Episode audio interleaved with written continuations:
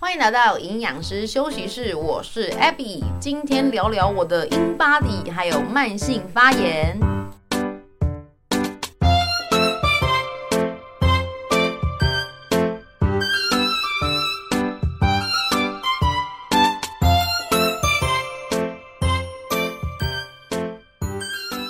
都大家这个月过得怎么样呢？很快的，已经到了七月的最后一周了耶。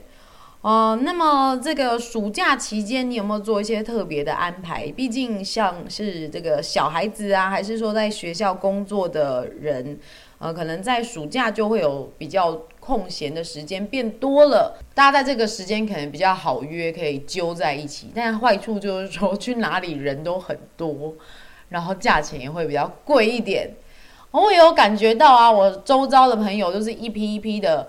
跑去哪里玩哪里玩，然后不管这个机票多贵，还是要飞啊，真的是报复性啦，好不好？报复性的出游啊，好，那也欢迎你跟我分享说你哪里好玩哦，我可以等那个这一阵热潮过了之后，也出去看一下。上一集大家有没有去听呢？就是我们在第四十集邀请的减肥大神哈 Rachel。分享他从七十八公斤降到现在是五十七，然后体脂肪三十八降到二十五的一个奋斗史。无论是在饮食啊，还是这个运动、作息、生活习惯，还有你的支持网，呃，以及你这个心态上面的一个调整呢，他都提供了很不错的方式给大家参考。如果你想要趁今年的夏天呢，再瘦一波的话，不妨去听一下，看看还有什么你可以试试看的喽。好，那在上一集呢，他就有提到说，他的朋友这个英巴迪去测，他的朋友是女生嘛，然后测到十三趴，我真的是吓到，因为我觉得女生十三趴的这个体脂肪其实是有点太低了啦。那因为我本人啊，也是长期比较。偏半个运动员的生活，你知道健身教练运动量还是会比一般的上班族稍微多一点，至少呢都不会是一整天坐着的啦。然后再加上我在饮食上面其实也算是。不能说很严格，我没有很严格，但是我懂怎么吃。好了，回归来，我知道我自己的体脂肪其实也是偏低，但我用这个家用的体脂机，大概都是落在十七、十八或者二十之间，它就是一个变动的范围。Anyway，所以因为听了。他朋友的体脂肪这么低，我也好奇嘛。我自己很久没有量 InBody，于是我在上个礼拜呢，就去一个健身房的，他刚好有提供这个服务。而其实现在很多工作室都有，大家有兴趣都可以去问，而且不贵，一次才两百块而已。那我就去测了，这台机器是 InBody 的二三零的机器。那测出来之后，我自己也是吓到哦，原来我的体脂肪其实也是十三趴啦。大概就十三点多，那我就去对照到我两年前二零二一年也有量过一次，那是 InBody 二七零的机型哦。原来那个时候我的体脂肪是十五趴，其实也是蛮低的，可是我自己完全就是忘记哦，因为我比较没有在追踪 InBody 的数值，所以就会忘记。Anyway，这两次的数字啊，十三趴、十五趴，其实对我来说，我自己觉得我不会去计较，因为第一个我并没有在追逐一个体态目标。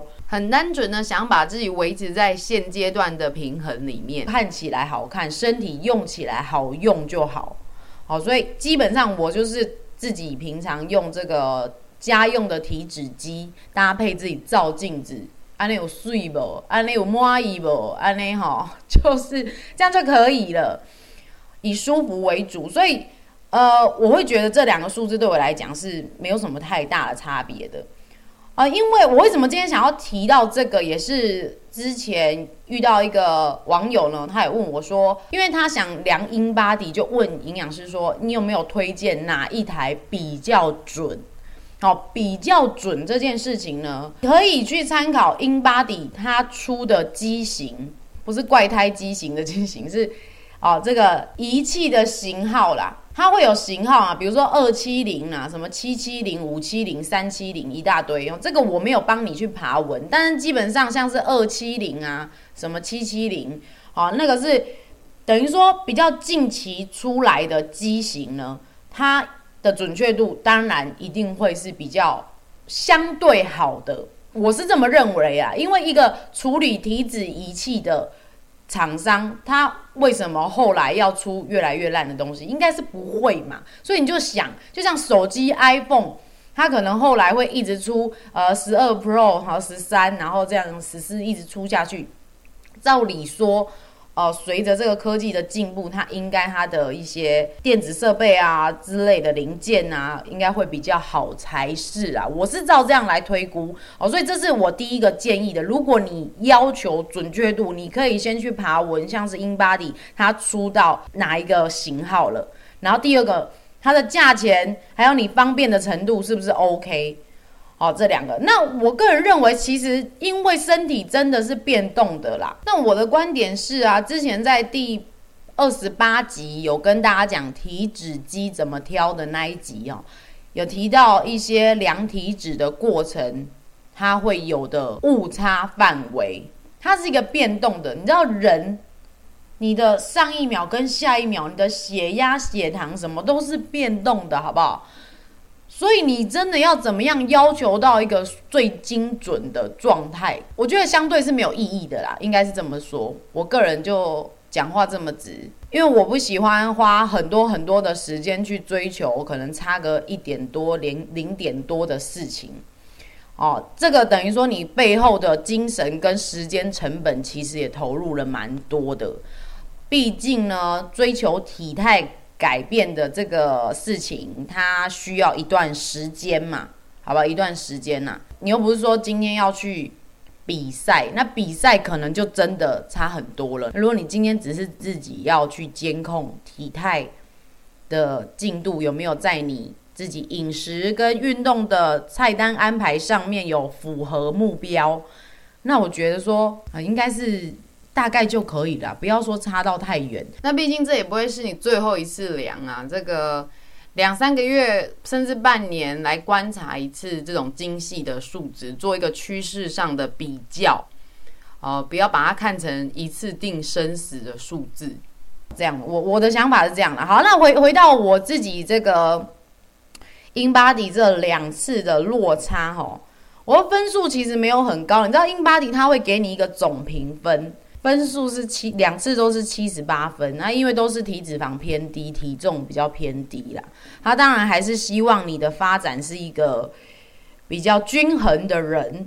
好，那这两次我觉得比较值得欣慰的是，我这一次虽然体重比较比两年前稍微少个一点五公斤，体脂肪少了一公斤，然后肌肉是少了零点四左右。好。这样子，所以其他大概是一些水分呐、其实我整体整个人就是变小只了一点，但是我小只的过程呢，我的肌肉没有掉太多。安内啦，我们要看的就是这些小细节。那么呢，InBody 它翻过来之后，哈，它背面啊会有一些说明。我觉得它其实说得很详细。如果你有量过之后，记得翻过来看一看哦。尤其他有讲到这个基础代谢率是多少，你去乘以一点三，你就可以知道你一天该吃多少，可以维持现状。好，这样子啦。所以呢，如果你也不会算，也不会干嘛，不如你就花个两百块去健身房量一张出来，就非常的明了喽。哦，这算是如果家里没有体脂机的一个解套方式啦。哦，不过我想到了，有一些健身房，它毕竟还是要营业哦，它需要养活它的员工啊啊，所以呢，你会借由这个测量的过程，他跟你解说，也许就被推销了。这个呢，就个人决定好不好？个人决定要不要买课，要不要消费。好，其实当然都是健康推广，但是呢，有一些。很像直销的产品啊，这类型的销售啊，难免都会把他们的产品包装得太神速了，你知道吗？给人家一种使用产品立即见效的事情。而、啊、健身跟饮食本来就没有这种一触可及的成果啊，好，只能说一步一脚印，好不好？眼睛睁大，不要超捷径。好，就是个小提醒啦。那回到这个量 InBody 啊，量的这个频率，我会建议可能至少一个月吧，至少你不要太频繁，有做改变，然后三十天、六十天去追踪一下。重点是你有做改变，不要量完之后，然后一样吃你爱吃的，一样躺在那里。我这边还想要分享，就是翻过来正面这里啊，它右下角会有这个什么运动的热量消耗，不拉不拉，就等于说告诉你，如果用你这样的身体去运动三十分钟的，比如说走路。或是打羽球会花多少的卡路里？这也是大概帮你估算啊。那你要注意的是，如果你在减肥过程当中，你身体变小了嘛，你原本可能是一只熊，你原本是一只熊在那里走路，然后减了一阵子，你变成一只这个。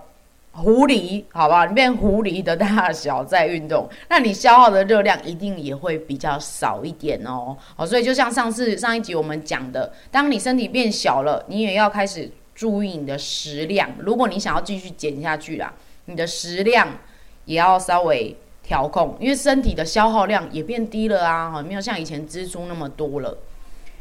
好，这个是一个小小的分享啦，会不会太深奥？应该还可以，因为现在人真的是健康意识还蛮强烈的。如果你有兴趣的话，就去量一下，这样也比较明确嘛。其实这个频道啊，还蛮常在分享一些体态控制的事情，但我最近啊，真的对于体态有点腻了，想要聊点别的。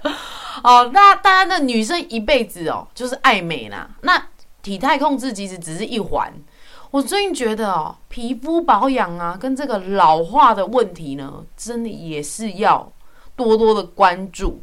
那其中呢，我就找这个发炎这件事情来发挥一下好了，小小的跟大家介绍什么是发炎呐、不晓得说你们听到这两个字呢，会有什么想法？发炎呢，它就是说我们身体呢。碰到一些伤害啊，或是感染，外界的刺激，会有红肿、热痛这样的反应。比如说，你的皮肤可能碰到一些过敏源啊，那就会红红的，哦，会发痒，然后会有组织肿胀的状况。当我们呢有什么外伤啊，还是一些细菌感染的时候，啊，身身体里面就会派出这个像是白血球啊。